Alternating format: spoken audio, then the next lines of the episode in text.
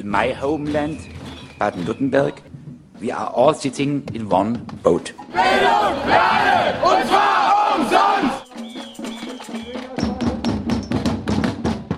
Wir werden uns in der gesamten Region mit den Mitteln des gewaltfreien Widerstandes zur Wehr setzen. Das kann's ja wohl nicht sein. Nein. Fokus Südwest. Nachrichten von links unten. Herzlich willkommen bei Fokus Südwest, zusammengestellt bei Radio Dreieckland 102,3 MHz Freiburg am 2. März 2023 durch Konrad. Die Themen Das Dreieckland ist Nazi-Konzertland. In der letzten Woche wurde ein Nazi-Konzert in Vogesen verboten. Warnstreiks im öffentlichen Dienst auch in Freiburg am Freitag. Mit dem ÖPNV ist kein Ankommen mehr im Verkehr. Alle Jahre wieder neofaschistische Fackelmannwache in Pforzheim. Antifaschistinnen demonstrieren in Pforzheim gegen rechtsextreme Versammlungen am 23. Februar 2023. Nazi-Konzert in den Vogesen verboten. Innenministerium sucht Veranstaltungsort im Dreiländereck. Nach Veröffentlichung des Blog Antifaschiste de Nancy und der investigativen Online-Zeitung Mediapart hat Frankreichs Innenminister ein in der Nähe von Saint-Dié-des-Vosges geplantes Nationalsozialist Black Metal Konzert verboten. Der bisher geheim gehaltene Veranstaltungsort wird vom Ministerium laut dem Radiosender France Bleu auf Hochtouren gesucht. Als Night for the Blood wurde das für den 25. Februar anberaumte internationale Nazi-Konzert über soziale Netzwerke beworben. Per E-Mail erklärten die Veranstalter, das Event solle weniger als 50 Kilometer von Saint-Dié entfernt erfolgen. Kostenpunkt 20 Euro über PayPal. Auftritte eindeutig rechtsradikaler Bands aus Deutschland, der Schweiz und Frankreich sind angekündigt. Der Veranstalter wirbt mit schwer konnotierten Namen wie Todesschwadron, Leibstandarte und Eidkameraden. Als Headliner gilt die sächsische NSBM-Band Stahlfront. Dem antifaschistischen Netzwerk La Horte zufolge ist das Dreiländereck ein Konzertparadies für Nazis. Die Nacht für das Blut folgt auf eine Reihe vergleichbarer Events in der Region Grand Est. Diese gilt nicht nur aufgrund der geografischen, sondern auch wegen der Rechtslage als optimaler Austragungsort. Oftmals werden die Gemeinden in Frankreich durch private Anmietungen dupiert. Konzerte der NS-Szene wurden immer wieder durch Proteste begleitet oder verhindert.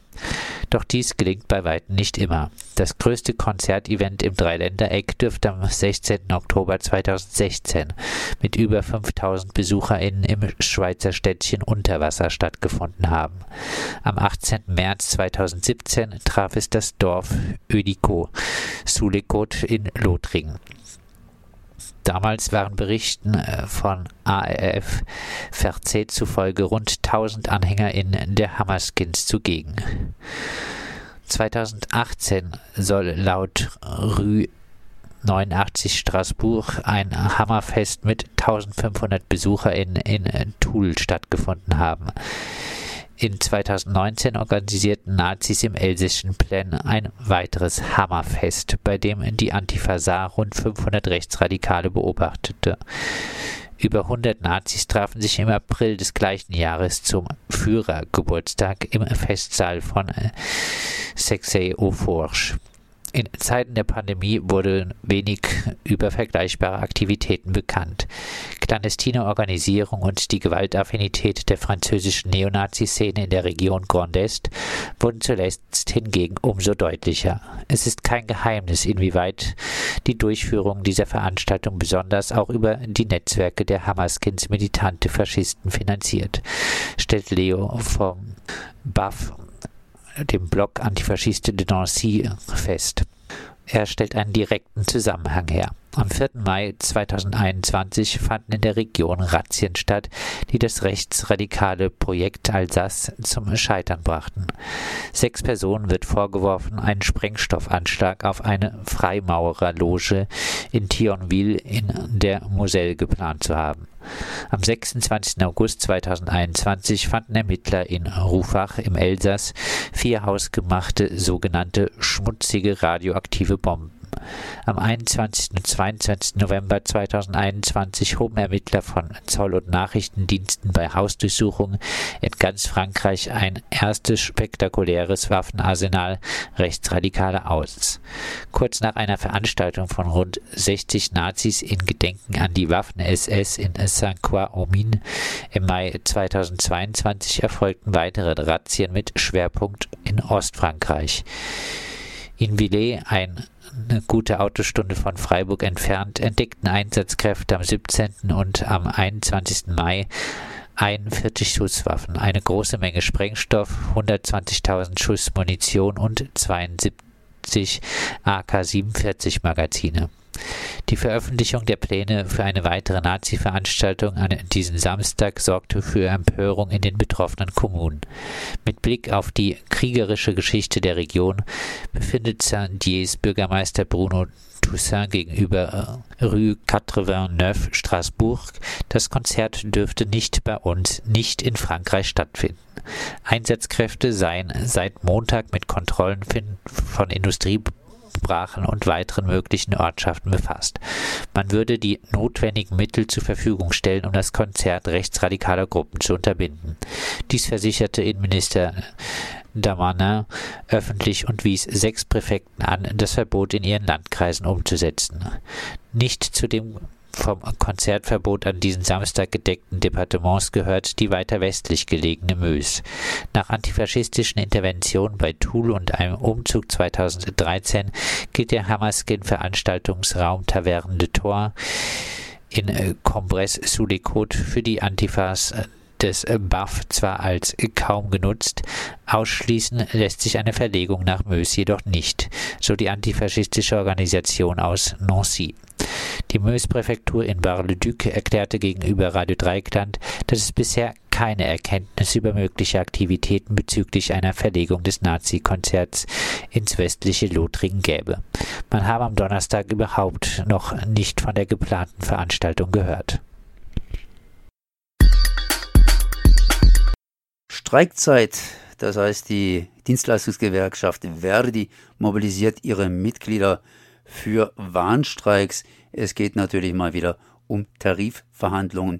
Und ich bin jetzt verbunden mit Rainer Geis von Verdi. Erstmal herzlich gegrüßt. Hallo. Streikzeit, das heißt, äh, Streiks gibt es ja momentan nicht in Freiburg oder nicht nur in Freiburg und Umgebung, sondern praktisch in der ganzen Bundesrepublik. Aber gestern am Mittwoch war in Offenburg eine Kundgebung und natürlich auch in anderen Orten in Baden-Württemberg zum Thema öffentlicher Tarif. Was war gestern in Offenburg? Verdi Südbahn hat äh, mit den äh, Streikmaßnahmen in Offenburg begonnen. Äh, unserem Aufruf sind sehr viele Menschen gefolgt. Es waren auf dem Marktplatz 500 Beschäftigte aus Verwaltung, sozialen Diensten, Kindergärten, Bauhöfen, aus der Landkreisverwaltung. Also eine sehr beachtlich große Menge, die unserem Streikaufruf gefolgt ist. Um was ging es genauer bei diesem Streikaufruf? Ich meine, wir haben jetzt ja momentan Warnstreiks. Warnstreiks immer zeitlich befristet. Es war ein ganzer Tag, wo Beschäftigte aus Offenburg, Kehl, Aachen, La und äh, anderen Ortenau-Gemeinden für einen Tag die Arbeit niedergelegt haben, um zu zeigen, dass sie hinter der Verdi-Forderung für die aktuelle Tarifrunde stehen. So ein Warnstreik hat ja immer sozusagen zwei Aspekte. Einmal, dass man dem Arbeitgeber zeigt, wir wollen streiken, wir wollen unsere Rechte haben. Auf der anderen Seite werden ja auch immer wieder Kunden entsprechend hier belastet. Ich denke geradezu an Kindergärten. Wenn die Kindergärtnerinnen, das heißt die Erzieherinnen und die Erzieher streiken, dann müssen die Mütter, gegebenenfalls auch die Väter, die Kinder zu Hause eben betreuen. Wie wird das Ganze geregelt? Und ein Streik tut weh, das ist richtig, aber äh, in einem überschaubaren Zeitraum, um Schlimmeres zu verhindern. weil die Alternative ist ja der unbefristete Streik, der dann über mehrere Wochen gehen kann. Wir versuchen ja mit den Warnstreiks äh, noch eine Verhandlungslösung zu erzielen. Wenn das dann nicht mehr der Fall ist, dann sind die Streiks tatsächlich länger. Äh, ich glaube aber, dass äh, Bevölkerung und äh, betroffene Bürger sehr wohl verstehen, äh, dass diese Streiks auch ihrem Anliegen dienen, nämlich dass öffentliche Dienstleistungen auch künftig noch äh, zuverlässig stattfinden können. Wir haben jetzt schon 150.000 offene Stellen im öffentlichen Dienst, unter anderem auch in Kindergärten, was zur Folge hat, dass Öffnungszeiten reduziert werden müssen, dass äh, ganze Gruppen schließen müssen, dass Bürgerservice-Sender nur noch zu bestimmten Uhrzeiten zu erreichen sind. Also wenn der Bürger weiterhin äh, die äh, gewohnten Dienstleistungen vollumfänglich will, dann braucht es Personal, was diese Dienstleistungen erfüllt, unter anderem 10.500 Fahrer im öffentlichen Nahverkehr. Da kann man sich eine Verkehrswende wünschen, aber wenn die Menschen dazu nicht da sind, dann bleibt es äh, ein frommer Wunsch. Das heißt, wir gehen praktisch fließend über in den Freitag. Da wird ja im öffentlichen Nahverkehr praktisch gestreikt. Was wird hier gestreikt? Das heißt, was ist äh, hier äh, belastet in Freiburg? Also Verdi hat jetzt äh, eine Strategie ausgewählt äh, im Rahmen äh, unserer Warnstreiks, die exemplarisch immer vorführt an einzelnen Tagen verschiedene Berufsgruppen, die hinter der Verdi-Forderung von 10,5 Prozent mindestens 500 Euro stehen. Am äh, kommenden Freitag äh, wird das der komplette Nahverkehr in ganz Deutschland sein. Betroffen hier in der Region Südbaden wird es äh, Busse und Bahnen der VAG sein, die Bergbahn zum Schau ins Land äh, wird bestreikt. Aber wir sind auch in Konstanz unterwegs. Äh, dort wird es den Fährbetrieb am Bodensee betreffen. Also ähm, Freitag äh, ist kein äh, guter Tag, um Ausflüge zu machen, weil der öffentliche Nahverkehr bestreikt wird. Schön an diesem Tag ist aber, dass die Jugend, sprich Schüler, Studenten von äh, Friday for Future uns unterstützen werden weil die jungen Menschen sehr wohl erkannt haben, äh, dass äh, qualifiziertes Personal für eine Verkehrswende notwendig ist und es muss halt gut bezahlt werden. Von daher streiten wir Seit an Seit mit Friday for Future für eine Verkehrswende bei ordentlichen Arbeitsbedingungen. Jetzt gab es in der Vergangenheit schon Streiks. Streik ist ja immer so ein bisschen ein Spiel zwischen Arbeitnehmern und Arbeitgebern, sprich äh, zwischen den einzelnen Verbänden. Halten sich da andere alle so etwas an die Spielregeln. Also Verdi äh, tut während der Warnstreiks äh, die Streikmaßnahmen rechtzeitig ankündigen. Wir haben den Arbeitgeber VAG zum Beispiel ähm, äh, vier Tage vor dem Streik schon äh, vom Streik informiert. Es ist genügend Zeit, arbeitgeberseitig dann die Kunden auch zu informieren, was ja auch äh, geschehen ist. Es gibt Streiksituationen, da müssen wir zum Instrument Überraschungsstreik greifen. Das ist in einer Phase, wo der Konflikt schon sehr hoch eskaliert ist, weil der Arbeitgeber möglicherweise Gegenmaßnahmen ergreifen will. Soweit sind wir noch nicht. Im Moment äh, kündigen wir rechtzeitig noch unsere Streiks an, weil wir ja auch nur vorführen wollen, wir könnten noch mehr, wenn wir wollten. In Zeiten von Warnstreiks ist im öffentlichen Dienst noch äh, keine Eskalation zu erwarten. Äh, wir informieren rechtzeitig neben dem Arbeitgeber auch die Presse. Deswegen stehen unsere Streiks auch zwei, drei Tage vorher in den Medien. Wie das andere Gewerkschaften machen, entzieht sich meiner Kenntnis. Äh, wir sind der Meinung, ein Warnstreik muss noch nicht äh, eskalieren. Wie geht es weiter mit der ganzen Geschichte? Nach dem Warnstreik kommen wieder Verhandlungen?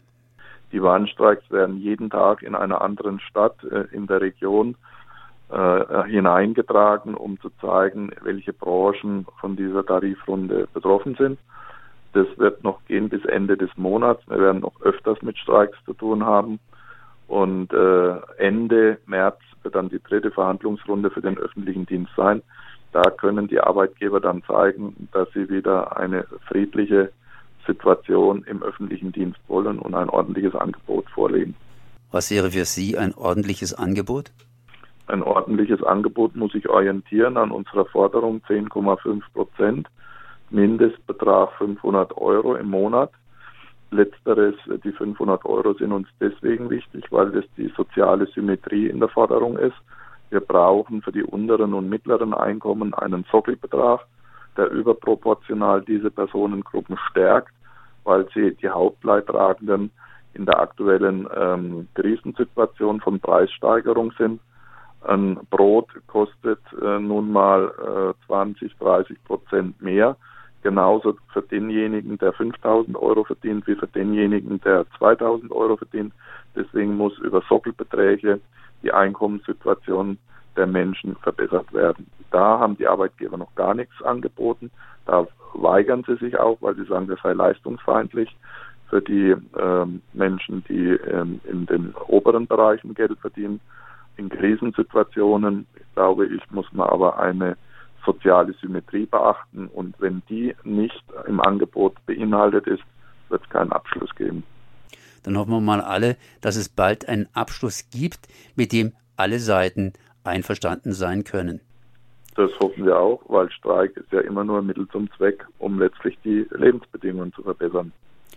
Das war Reinhard Geis zu den Warnstreiks von Verdi. Ich danke mal für dieses Gespräch. Ja, bitte. Am Donnerstag, den 23. Februar 2023, fand der Jahrestag der Bombardierung der südwestdeutschen Stadt Pforzheim im Zweiten Weltkrieg durch die Royal Air Force statt. Jedes Jahr nehmen Rechtsextreme des Vereins Freundeskreis Ein Herz für Deutschland dieses Ereignis zum Anlass, eine Fackelmahnwache auf dem Wartberg abzuhalten. Dabei entzünden sie um 19:45 Uhr, dem Beginn des Bombardements im Zweiten Weltkrieg, die Fackeln und lassen sie genau 22 Minuten lang brennen. So lange dauerte der damalige militärische Angriff auf die reichsdeutsche Stadt. In diesem Jahr nehmen an dem rechtsextremen Happening rund 40 Personen teil. Unter den Menschen aus dem neonazistischen Spektrum soll sich auch die rechte Szeneanwältin Nicole Schneiders befinden Antifaschistischen Gegenprotest gibt es zu der Versammlung auf dem Wartberg ebenfalls wieder. Zur Demonstration hat das Bündnis nicht lange Fackeln aufgerufen. Zitat auch wenn der FHD in den letzten Jahren immer mehr an Bedeutung verloren hat und es mittlerweile weit größere Bedrohungen wie beispielsweise die AfD gibt, gilt es weiterhin wachsam zu bleiben und die faschistische Aktivität des FHD nach Möglichkeit zu unterbinden.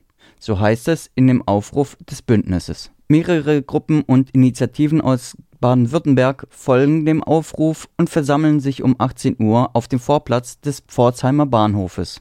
Rund 200 Menschen dürften es sein. In einer Rede erläutert das offene Antifa-Treffen Pforzheim den Anlass der Proteste. Kritik äußert die Gruppe außerdem an den strukturellen Versagen von staatlichen Behörden im Umgang mit Rechtsextremismus. Der Staat nur an einer eigentlich dringend notwendigen Bekämpfung und Eindämmung der faschistischen Entwicklung in der deutschen Gesellschaft. Er zeigt auch überhaupt kein aktives Interesse daran. Vielmehr scheinen etliche Institutionen, vor allem Polizei und auch Teile der Bundeswehr, Teil dieser Entwicklung zu sein. Auch haben wir einen ganz konkreten Feind in der Bundesregierung, die AfD. Die der Rednerin beendet die Rede damit, zur Demonstration gegen den baden-württembergischen Landesparteitag der AfD am 1. Märzwochenende in Offenburg aufzurufen. Wir rufen alle hier versammelten Genossinnen dazu auf, sich diesem Protest anzuschließen und diese Veranstaltung für die AfD zu einem Desaster zu machen. Wir müssen weiterhin und intensiver von unten nach oben, selbstbestimmt und organisiert Antifa-Strukturen aufbauen, die antifaschistische Ordnung konkret auf den Straßen selbst verwirklichen. Um dieses Ziel zu erreichen, ist es notwendig, über alle ideologischen Grenzen hinweg gemeinsam und in Einheit der faschistischen Gefahr entgegenzutreten. Wir halten es vor allem in Angesicht der gerade beispielhaft aufgezählten Vorfälle und Entwicklungen enorm wichtig, dass sich alle, die sich dem Kampf gegen rechts verschrieben haben, diesen auch gemeinsam führen.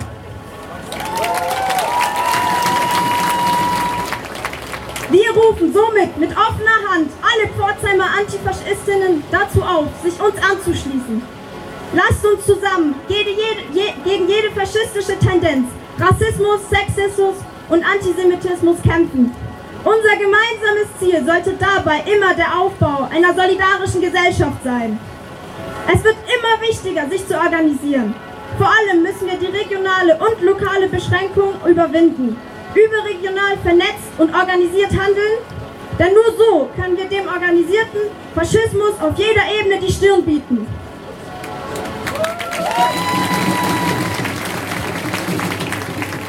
Aus diesem Grund, das ist unsere Stadt. Und jetzt lasst uns alle gemeinsam hochgehen und diesen scheiß Faschistinnen klar machen, dass weder hier noch sonst wo Platz für sie ist. Nachdem sich anschließend ein Demonstrationszug formiert, verhindert die Polizei jedoch das Loslaufen. Die Länge der Fahnenstücke würden gegen die Auflagen verstoßen, so heißt es in einer Ansage der Polizei. Die OrganisatorInnen des antifaschistischen Gegenprotestes verkünden nach zehn Minuten ihrerseits das Auflösen der Demonstration und dass sich auf dem Wartberg am Hotel Hasenmeier in einer Stunde zu einer angemeldeten Kundgebung getroffen werde. Daraufhin strömen die DemonstrantInnen in kleinen oder größeren Gruppen durch den Bahnhof, um sich auf der Nordstadtseite in Form von mehreren Spontandemonstrationen zu dem verkündeten Kundgebungsort zu bewegen. Die Polizei nimmt dabei beobachtende und begleitende Funktion ein. Am Hotel Hasenmeier angekommen, heißt es von Seiten der AntifaschistInnen Hallo, super, dass ihr alle hier oben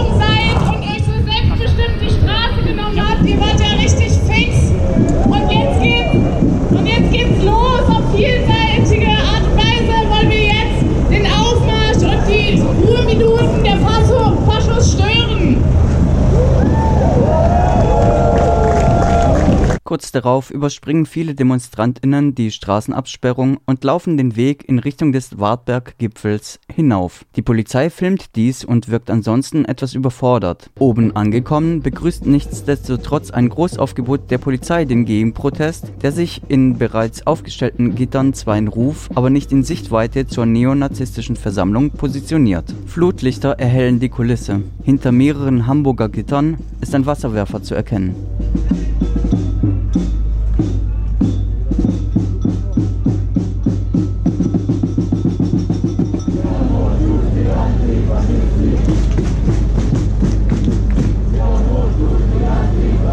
In der Luft zieht ein Polizeihelikopter seine Kreise.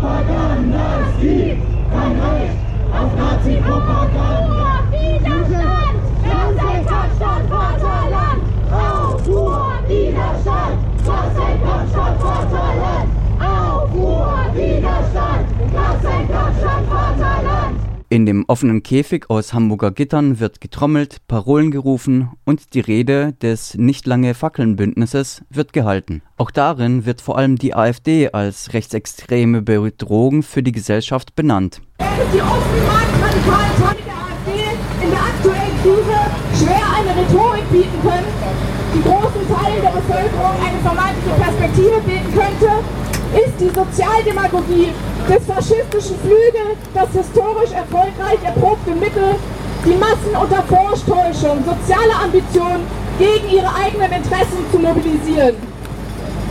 Diese Rattenfängerinnen-Taktik erstreckt sich inzwischen auch auf den Krieg, der als gesellschaftlich stärker polarisierendes Thema erscheint.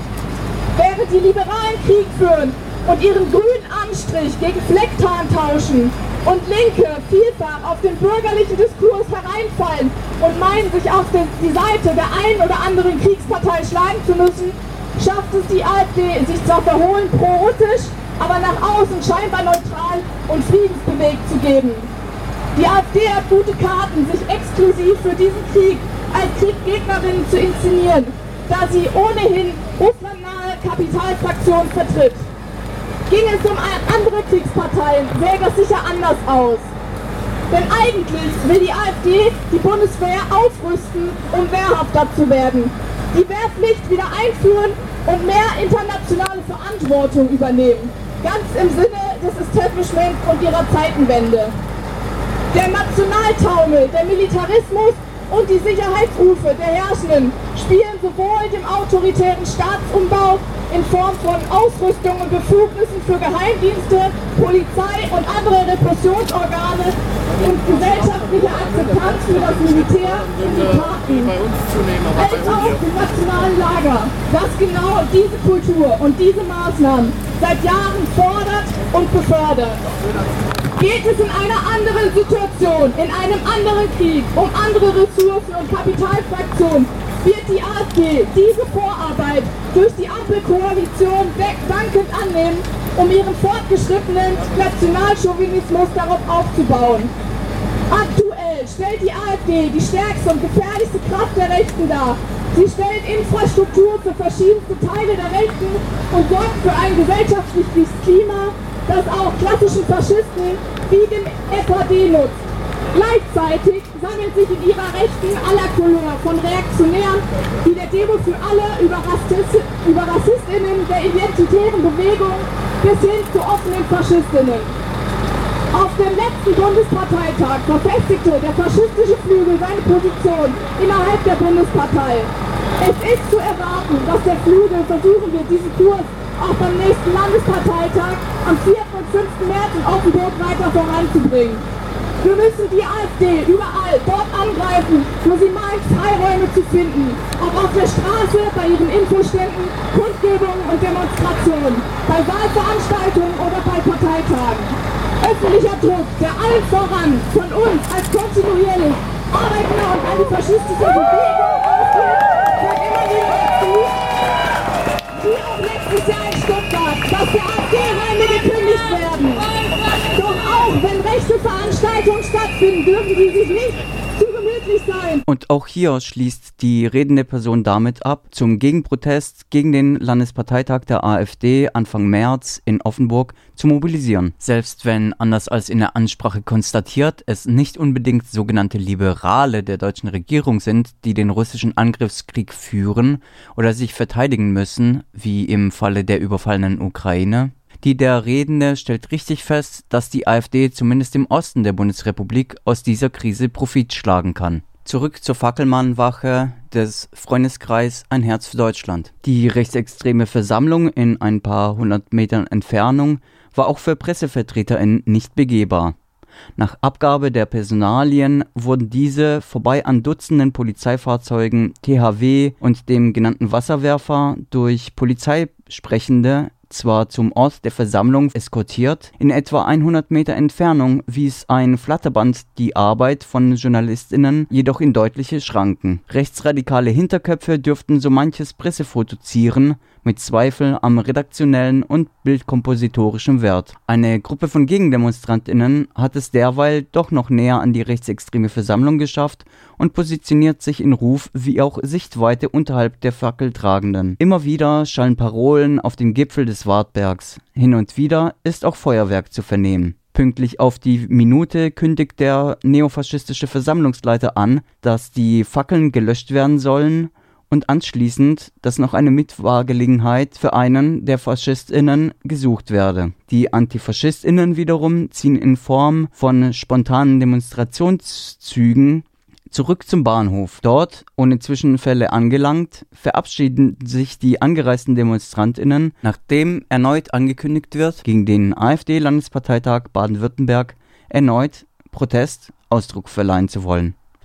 Der Beitrag ist schon sieben Tage alt. Die Aktion der Faschisten und Faschistinnen dürfte sich aber 2024 wiederholen.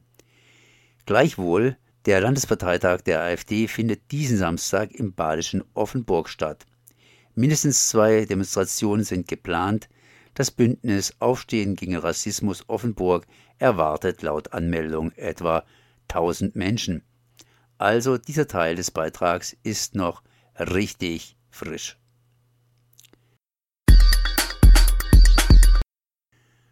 Das war Fokus Südwest, zusammengestellt bei Radio Dreikland, 102,3 MHz Freiburg am 2. März 2023 durch Konrad.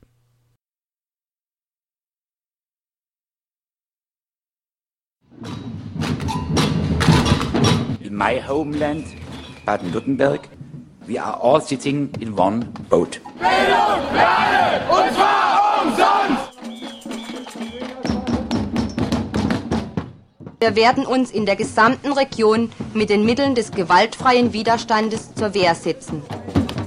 Das kann's ja wohl nicht sein. Nein. Fokus Südwest. Nachrichten von links unten.